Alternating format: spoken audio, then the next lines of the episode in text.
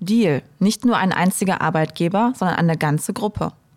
Mehr als 17.000 Menschen weltweit arbeiten in unseren Fünfteilkonzernen Metall, Controls, Defense, Aviation und Metering. Werden Sie Teil unseres Teams. Informieren Sie sich jetzt unter www.deal.com/career.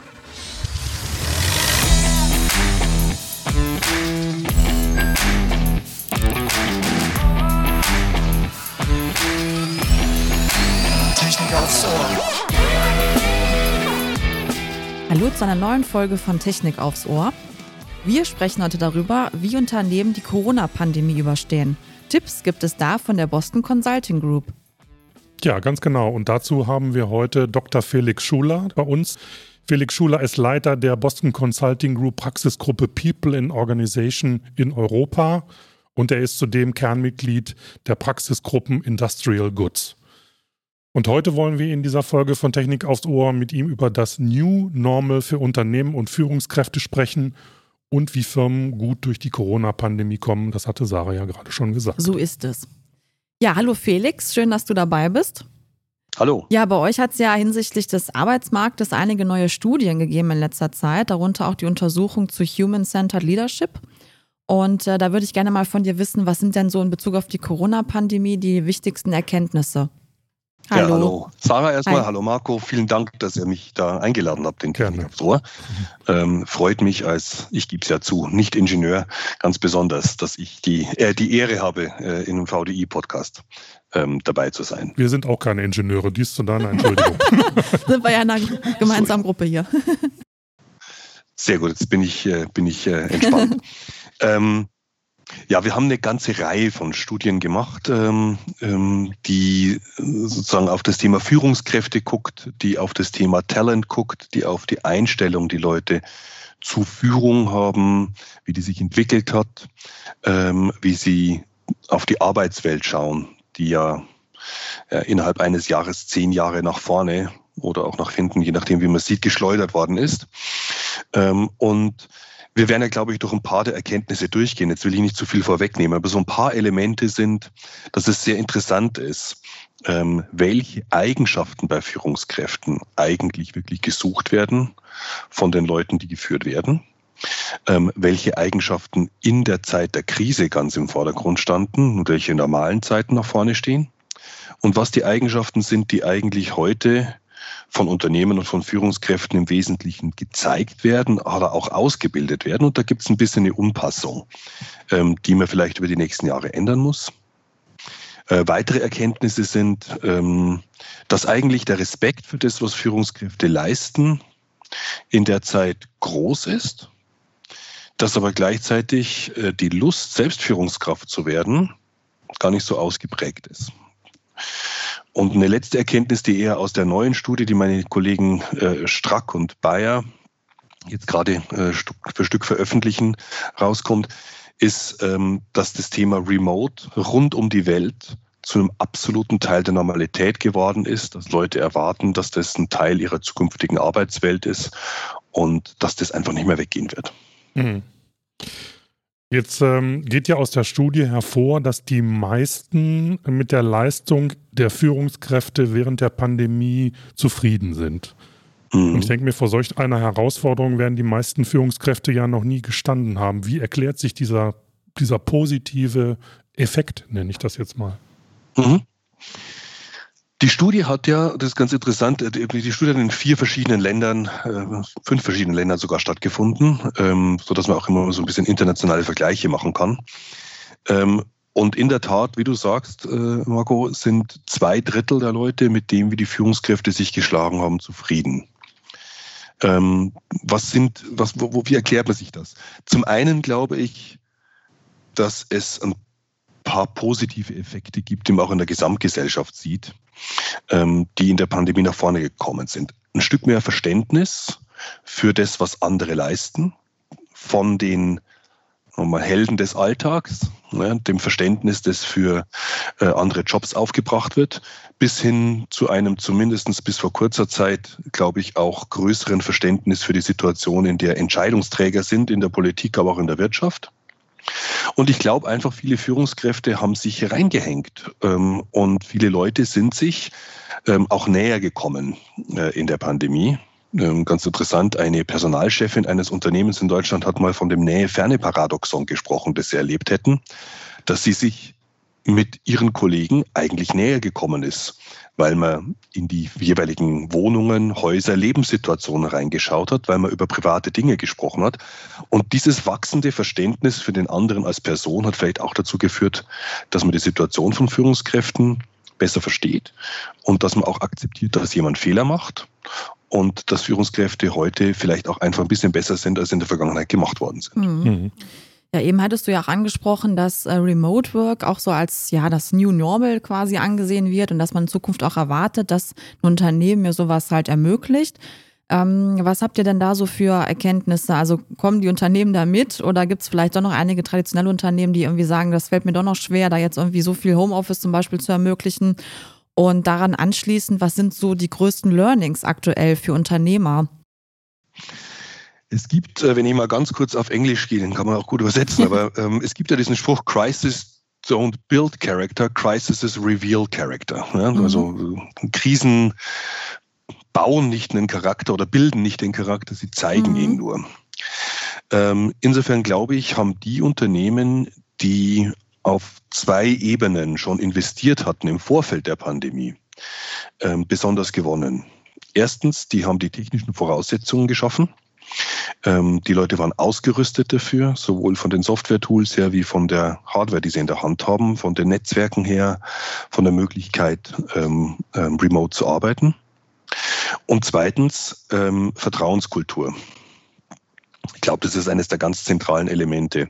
Unternehmen, die eine Vertrauenskultur schon hatten, ähm, wo man den Leuten freie Hand lässt, die ein wohlverstandenes, agiles Arbeiten, was am Ende sich nicht an irgendwelchen Postern und äh, Stehen versus Sitzen zeigt, sondern an hoher Autonomie für die Teams, die arbeiten, die das schon aufgenommen hatten, die haben sehr profitiert in der Zeit. Mhm.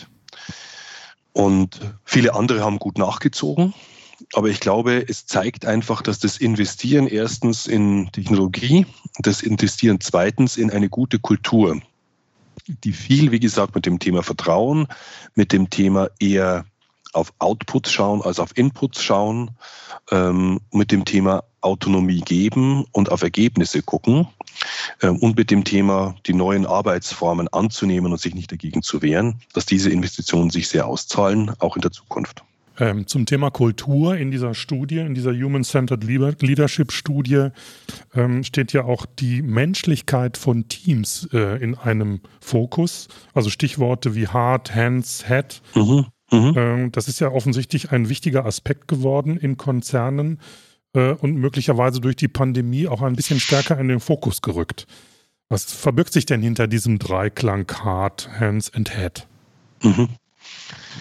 Ja, das ist eine, ein Versuch von unserer Seite, verschiedene Aspekte von Führung und von Kultur auf, ein, auf eine Formel zu bringen, den wir schon länger, den wir schon länger pflegen, der auch äh, sozusagen in der Arbeit mit amerikanischen Unternehmen entstanden ist und wo wir immer sagen, gerade dort, wo Unternehmen sich verändern, Stichwort Transformation, ja, mhm. ähm, muss man im Grunde auf verschiedenen Ebenen arbeiten. Ähm, der Kopf ist immer dabei. Also was ist mein Ziel, was ist meine Vision, was ist meine Strategie.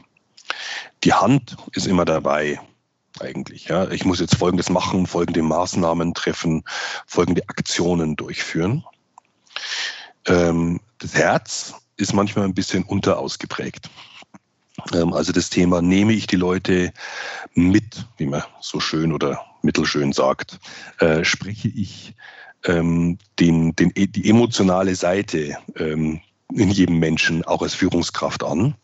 Und wir haben in der Studie, die ihr äh, angesprochen habt, ähm, ja auch die, die Qualitäten einer, einer guten Führungskraft, einer, einer guten Anführerin, eines guten Anführers ähm, mal ein bisschen strukturiert in Herzqualitäten, Handqualitäten, Kopfqualitäten, Head-Heart-Hand-Qualitäten. Und was eben ganz interessant ist, ist, dass das ist jetzt nicht irgendetwas, was wir uns ausgedacht haben oder irgendeine eine, eine wolkige, empathische Idee, sondern das ist einfach, was die Leute sagen, was erwarte ich eigentlich von einer guten Führungskraft. Dass sowas wie ähm, Einfühlungsvermögen, Empathie, Zuhören, Reflexion ganz weit vorne kommt. Eins nach dem anderen klassische Herzqualitäten, wie wir sie nennen. Ähm, dass die Kopfqualitäten, Vision, ähm, Vorausschauen, priorisieren können, ähm, dass die auch gefragt sind, aber eher so als ähm, ja, äh, Table Stake, als etwas, was da sein muss, genommen werden. Und dazwischen liegen diese Handqualitäten, Kollaboration, Adaptivität delegieren können, Entscheidungen treffen können. Ähm, und äh, was natürlich, glaube ich, die meisten, die mal durch irgendeine Führungskräfteentwicklung gegangen sind, sehen, ist, dass diese Kopfqualitäten und Handqualitäten sehr stark in der Vergangenheit insbesondere auch trainiert worden sind, dass das auch viele Kriterien für Beförderung waren und dass diese Herzqualitäten ähm, zuhören können, ähm, auf was eingehen, Empathie, ähm, dass die nicht unbedingt trainiert werden, nicht unbedingt auch Teil dessen sind, was dazu führt, dass jemand äh, befördert wird und dass die einfach im Mittelpunkt stehen müssen, wenn man in Zukunft darüber nachdenkt, wie Führungskräfte ausgewählt werden ähm, und wie Führung sich entwickeln muss. Mhm. Ja, interessanterweise äh, gab es ja auch das Ergebnis in eurer Studie, dass die Unternehmen bei der Befragung das Herz mit 25 Prozent auf den letzten Platz gesetzt haben. Der Kopf war da ja am wichtigsten. Mhm. Und bei den Angestellten mhm. war das ja genau andersrum. Also da standen ja Empathie und Menschlichkeit sehr weit oben. Und ja, da fragt man sich schon, wie können Unternehmen diese Diskrepanz in Zukunft schließen? Also auch diese Erwartungshaltung von, von neuen Bewerbern zum Beispiel. Also wie kann man das als Unternehmen da dieses wirkliche Umdenken mal schaffen? Mhm. Wir, wir, glauben ja fest daran, ähm, dass man das Verhalten von Leuten nicht, indem ich daran appelliere, ändert oder indem ich jetzt irgendeinen monetären Anreiz setze, sondern indem ich den Kontext verändere. Und Kontext heißt insbesondere auch, also das heißt immer, der wichtigste Anreiz ist nicht, dass es ein Konto ist, sondern ist, wofür wird äh, jemandem auf die Schulter geklopft. Was sind Themen, die Anerkennung finden? Wofür wird man angesehen? Und ich glaube, dass diese Diskrepanz, äh, Sarah, die du ansprichst, mhm. ähm, also dass es von oben her gesehen Kopf und Hand noch dominieren, als das, wo man sagt, das ist wichtig und von unten her betrachtet das Herz dominiert. Dass diese Diskrepanz geschlossen werden muss, indem diese Fähigkeiten erstens einfach fester Teil von Führungskräfteentwicklung werden und indem sukzessive auch äh, in der Auswahl und in Beförderungskriterien, denn das ist am Ende das Entscheidendste. Ne? Welche Person, welche Frau, welcher Mann schafft die nächste Stufe, ähm, wird als Führungskraft ausgewählt, das ist wahrscheinlich der wichtigste Indikator für eine Kultur. Und dass dort die Leute, die eben das Thema zuhören können, Teams Autonomie geben, ähm, selbstreflektiert sein, ähm, empathisch sein, dass diejenigen sozusagen die Führungskräfte der Zukunft sind und wenn die nach vorne kommen, ich glaube, ein Unternehmen, das das schafft, ändert seine Kultur über die Zeit und wird die besten Leute anziehen, denn offensichtlich wollen die Leute auch mit diesem Herzaspekt geführt werden. Mhm. Mich würde mal interessieren, wie wir da im internationalen Vergleich aussehen. Wie sind da die Qualitäten unserer Führungskräfte im Vergleich mit Führungskräften, ich weiß es nicht, in England, in Spanien, Italien, Frankreich oder wo auch immer, möglicherweise hier in Europa, aber auch Vergleich mit USA.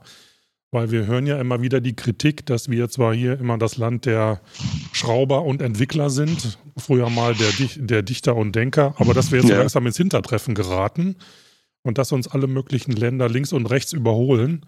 Liegt das auch daran, dass wir beim Thema Führen vielleicht ein bisschen hinten dran sind gegenüber anderen? Äh, Herr Margot, das würde ins Klischee passen, tut es aber nicht. Ah ja, das ist auch schon okay, gut zu wissen. Probiert. Ähm, ähm, das äh, interessanterweise ist der Aspekt. Ähm, also mich, mich, hat mich hat mich hat die die Schmalheit der Unterschiede zwischen Frankreich, Spanien, Großbritannien und Deutschland, was die, die Hauptländer sind, in denen die Untersuchungen warten, die geringe Unterschiedlichkeit bei vielen Aspekten am allermeisten überrascht. Ähm, dass die Frage, welche Qualität wird gesucht, wonach gucken die Leute, was wünschen sie sich in den Führungskräften der Zukunft, ähm, dass das, äh, da gibt es ein paar Prozentpunkte rauf oder runter, ähm, wo mal das eine und das andere vorne ist, grosso modo unglaublich ähnlich ist. Unglaublich ähnlich ist. Und dass Deutschland da jetzt irgendwie an einem Nachteil wäre, glaube ich gar nicht. Glaube ich gar nicht. Ähm, wir, wir kommen ja so vielleicht sogar noch auf die Frage irgendwie, ähm, wo finden die Leute denn Inspiration, wenn sie nach ähm, inspirierenden ähm, Führungskräften gucken? Äh, da ist Deutschland sogar das eine Land, äh, in dem die Geschäftswelt als Quelle, wo man nach inspirierenden Leuten sucht, relativ weit vorne ist, im Gegensatz zu den anderen Ländern. Also in diesem Sinne könnte man sagen, ähm, die, die, die Mitarbeiter in Deutschland, die sagen, ich kann auch im Bereich der Wirtschaft noch richtig gute Vorbilder finden. Ähm, die Leute in Deutschland haben ein positives Bild, ein positiveres Bild in dieser Hinsicht von den Führungskräften in der Wirtschaft und suchen nicht nur in der Geschichte oder in anderen Feldern als der Wirtschaft nach Vorbildern. Bevor wir weitersprechen, kurz ein paar Worte zum heutigen Sponsor, Covestro. Das Chemieunternehmen stellt Polymere und Kunststoffrohstoffe her. An weltweit 30 Standorten entwickeln und produzieren mehr als 16.500 Mitarbeiterinnen und Mitarbeiter innovative Materialien. Viel Wert wird dabei auf Themen wie Inklusion und Vielfalt gelegt. Geschlechtergerechtigkeit mag ein sperriges Wort sein, besitzt hier aber eine besondere Bedeutung. Covestro wurde bereits mehrfach dafür ausgezeichnet, Frauen Top-Karrierechancen zu bieten. Ihr wollt mehr über das Arbeiten und die aktuellen Jobmöglichkeiten für Frauen und Männer bei Covestro erfahren? Dann schaut mal in den Show Notes. Dort findet ihr den Link zu den Karriereseiten. Ja, apropos inspirierende Lieder, wo wir da jetzt gerade bei dem Thema sind. Ähm, da haben mhm. wir auch einen interessanten Fakt rausgefunden bei euch in der Studie, äh, beziehungsweise habt ihr das ja veröffentlicht. So. Ähm, also Nelson Mandela ja. wurde da als inspirierender Lieder des 20. und 21. Jahrhunderts äh, von vielen wohl angegeben, die ihr befragt habt. Ähm, ja, wie, was kann man sich denn von ihm abgucken? Also was, was würdet ihr da so sagen? Warum haben die Leute ausgerechnet ihn da so oft angegeben? Ja, das ist, ein, das ist wie gesagt, äh, um, um, um den Bogen zu schlagen, äh, ähm, äh, Marco, zu dem, was du vorhin sagst, das ist ja die Frage, in der am stärksten Unterschiede zwischen den Ländern kommen. Ähm, wo findet man ähm, inspirierende ähm, ähm, Vorbilder? Und Nelson Mandela ist die Person, also das war natürlich jetzt nicht eine offene Frage, ne, sondern da gab es eine Liste von ja. 25, mhm. aus denen man auswählen konnte. Sonst, glaube ich, äh, äh, ja. Frau, Frau Berger aus dem Marketing ist mein inspirierender Leader. Ja. und dann hätten wir immer 0,02 Prozent äh, meine Oma ja. ähm, und sowas bekommen apropos meine Oma, äh, das Thema Familie und Freunde ist, der, ist, ist, ist das, was in allen Ländern unter den Top 3, wo mhm. man inspirierende Vorbilder mhm. findet, ja, gekommen ist. Ganz interessant. Aber wenn man jetzt mal auf diese Persönlichkeiten, der, die öffentlichen Persönlichkeiten geht, da war es ganz interessant. Nelson Mandela war die Person, die über alle Länder hinweg ähm, ganz vorne war, ähm, der in Frankreich, in Spanien, in Großbritannien an der Spitzenposition war auch Nummer drei, ganz weit vorne in Deutschland, aber nicht die Spitzenposition. Kommen wir nochmal gleich drauf. Und ähm, ich habe da auch drüber nachgedacht. Ähm, und äh, jetzt, wenn wir nochmal auf Head, Heart and Hand gehen, ne, ähm, jetzt bin ich kein Nelson Mandela-Experte, ja, aber wenn ich das, was ich weiß, äh, zusammenfasse, dann ist es jemand, der erstens eine klare Idee hatte, ähm, eine klare Vision ähm, der sich, der dafür auch unglaubliche Personal Hardship auf sich genommen hat, ähm, der aber dann auch bereit war, Verantwortung zu übernehmen und sich in die Niederungen äh, der Politik zu gehen, ähm, der zugehört hat, der bereit war, auch ähm, auf sich selbst kritisch zu reflektieren, war jetzt kein Mensch ohne Fehl und Tadel ja, als, als, als Person. Also insofern schon dieses Thema Head, Heart and Hand ähm, und zwar wirklich alle Aspekte davon. Eine klare Vision, eine extreme Empathie, die Bereitschaft zu verzeihen, ähm, aber auch anzugreifen und in einer Rolle ein Land neu zu gestalten. Da haben Head, Heart and Hand schon fast in Perfektion zusammengespielt. Ähm, insofern finde ich das überzeugend äh, in der Hinsicht, dass er da über die Länder hinweg gesehen eine klare Nummer eins ist. Spannend, äh, dass äh, sozusagen wir in, in, in Deutschland das einzige Land sind, bei dem eine lebende Person die Nummer eins war. Ich habe eine Idee. Ne? Angela Merkel ist die Nummer eins. Ja, genau, ja, das wollte klar. ich auch sagen. Die Mutti. ja, jetzt muss ich ein bisschen, ich, ich, ich, ich bin ja nicht so glücklich mit diesem Mutti-Thema, ne? weil ich glaube an ich der Stelle nicht, schon auch. Das ist ja auch ein Klischee. Ne? Genau. Das ist ein totales Klischee. Ähm, und dass an der Stelle auch eine Person, äh, die, ähm, wer das auch mal persönlich auch nur kurz erleben durfte, die extrem zuhörensfähig ist, ähm, die das eigene Ich sicher nicht in den Mittelpunkt stellt, ähm, die äh, offensichtlich sehr viel nachdenkt ja, und äh, da kann man jetzt, gibt es jetzt verschiedene tausend Meinungen dazu, ja, aber äh, dann auch, wenn nachgedacht ist über das Ganze, wenn zugehört ist, dann sozusagen ein Course of Action bestimmt. Auch da kann man wieder sagen, Head, Heart und Hand spielen da ganz gut zusammen. Mhm. Ja. Ähm, und dass ein Steve Jobs, ähm, für, bei dem, bei dem. Bis auf Platz zwei. Head, Head and Hand, ähm, äh, nee, der Steve Jobs ist, ist, ist überall auf Platz, überall auf, auf, auf Platz 6 so. gekommen, aber schon okay. weit, weit hinter anderen. Ja. Ähm, dass der jetzt nicht so ganz weit vorne landet, weil bei ähm, nach allem, was man sozusagen aus Biografien und so weiter weiß, der Hard-Charakter schon ein bisschen unterentwickelt war. Ne? Knallharter Typ. Ähm, Finde ich ganz interessant, dass sozusagen ähm, diejenigen, die eben da oben landen, ähm, äh, in den jeweiligen Ländern schon dieses Zusammenspiel der drei Aspekte sehr gut repräsentieren. Mhm. So, jetzt will ich das nicht überinterpretieren. Da antwortet man ja auch mal schnell auf so eine Frage und kreuzt was an und antwortet Klar, drauf. Ja. Aber ich finde es interessant, wie gesagt, dass Nelson Mandela in drei Ländern äh, und auch mhm. Deutschland bis an Nummer, Nummer drei und eine Angela Merkel an Nummer eins mhm. ähm, vor Tough Leaders äh, führen, das zeigt eine gewisse Konsistenz, indem wir die Leute antworten. Mhm. Ich muss noch mal ein bisschen auf diesem Thema Klischee oder auf dem Begriff Klischee rumreiten.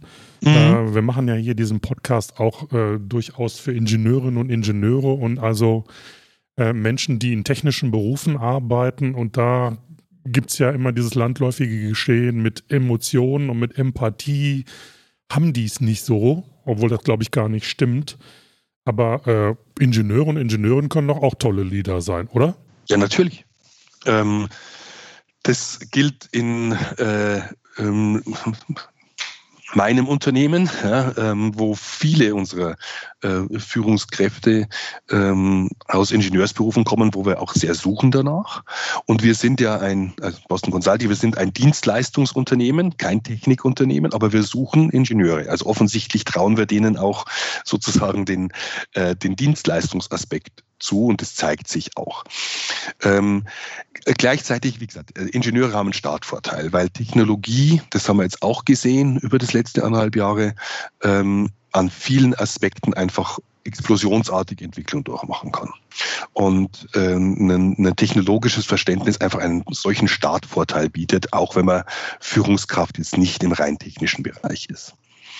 Ähm, wo, glaube ich, ähm, Ingenieure wahrscheinlich in ihrer Ausbildung, nicht von ihrer Persönlichkeit, aber in der Ausbildung nicht natürlich vorbereitet werden oft, ist so ein Thema wie, ich kann nicht deterministisch alles machen.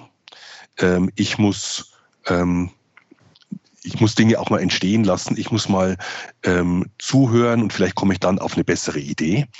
Ähm, ich muss ähm, Autonomie geben, ich muss Leute machen lassen. Ich glaube, das ist nichts, was man in einem in einer technischen Ausbildung aber sicher auch nicht in einer Volkswirtsausbildung, wie ich sie genossen habe, oder einer BWL-Ausbildung, mhm. ähm, automatisch lernt. Insofern, ich glaube, der Startpunkt, ähm, der, der, die technologische Glaubwürdigkeit, die einfach alle Aspekte unseres Lebens durchdringt und noch mehr durchdringen wird, ist ein Riesenstartvorteil. Das Thema Teamplay, ähm, das in Ingenieure, glaube ich, in ihrer Ausbildung stark mitbekommen. Großer Startvorteil. Das Thema Zuhören, auch mal loslassen, Autonomie geben, ist etwas, wo, glaube ich, Ingenieure sich bewusst machen sollten, dass das ein Vorteil sein kann als Führungskraft, der vielleicht nicht natürlich aus der Ausbildung herauskommt. Mhm. Aber das Klischee, dass ich sozusagen, ich habe vorhin mit einem Ingenieurskollegen noch kurz telefoniert und ihm erzählt, dass ich zu ah. in den äh, Podcast äh, komme, den er natürlich kannte. Ach, das ist schön. Ähm, ja, wer, ähm, wenn nicht, und, ne? Äh, dann haben wir natürlich ein kleines bisschen gewitzelt über, ob, ob das einer mit Video ist und ob ich dann Karo-Hemd mir noch mal schnell raussuchen muss. Oder ja. was Klassiker. Ähm, äh, aber ich glaube, das, das, das, das Klischee, dass sich sozusagen eigenbrötlerische Technikfreaks nur in äh, technologische Studiengänge begeben, äh, das ist inzwischen überholt. Mhm. Dass, ob, der, ob die Ausbildung sozusagen die Herzaspekte einer Führungskraft jetzt unbedingt fördert, nein, aber das tun, glaube ich, die allerwenigsten ja, akademischen Ausbildungen. Mhm. Das heißt, jeder, der aus einer Uni kommt, jede, die aus einer Uni kommt ähm, oder aus einer äh, technischen Ausbildung kommt und irgendwann Richtung Führungsperson geht, muss sich den Aspekt bewusst. Ja, könntest du uns denn zum, zum Abschluss des Podcasts einmal so kurz zusammenfassen, was ist für dich das New Normal für Unternehmen? Das New Normal ist erstens, ähm, die Digitalisierung in der Arbeitswelt ist nochmal zehn Jahre gesprungen innerhalb eines Jahres und die wird nicht wieder verschwinden. Das ist da das zeigt sich in der Lebenswelt. Das zeigt sich auch darin, dass zwischen 95 und 70 Prozent der Leute in allen Berufskategorien sich teilweise oder ganzes Remote-Arbeiten wünschen, auch wenn zum Beispiel in klassischen On-Site-Berufen, wie man so nennt, die einfach vor Ort arbeiten müssen, heute nur 17 Prozent äh, remote arbeiten, während in manchen technologischen Berufen heute 80 Prozent remote arbeiten in der, in der Pandemiezeit. Ein Wunsch, ein Teil so arbeiten zu können, diese Flexibilität zu kriegen, ist bei allen Leuten da. Nummer eins, die Realität ist da und geht nicht mehr weg. Zweitens, ähm, die, äh, das New Normal ist, dass ich eine Vertrauenskultur haben muss. Denn erstens, die Unternehmen, die sozusagen gut gelaufen sind, die haben diese Vertrauenskultur gehabt oder ausgebaut. Es ist etwas, woran die Leute sich gewöhnt haben, woran sich gute Leute gewöhnt haben und was die möchten. Autonomie, Vertrauen, Eigenständigkeit im Arbeiten. Drittens, ähm, dritte Normalität, es gibt eine neuen Dreiklang in der Führung, der anstrengend ist. Das ist nochmal was, was Führungskräfte leisten müssen. Neben fachlich hervorragend sein, ähm, tough in der Entscheidung, ähm, klar in der Zielsetzung, jetzt auch noch sozusagen menschliche Charaktere mit reinbringen. Aber ich glaube, das ist Teil der Entwicklung, dass die Anforderungsprofil nochmal steigt. Und das vierte ist, Unternehmen müssen sich damit auseinandersetzen, dass ähm, nur ein Teil der Leute sich entwickeln möchte. Das ist immer etwa 50 Prozent.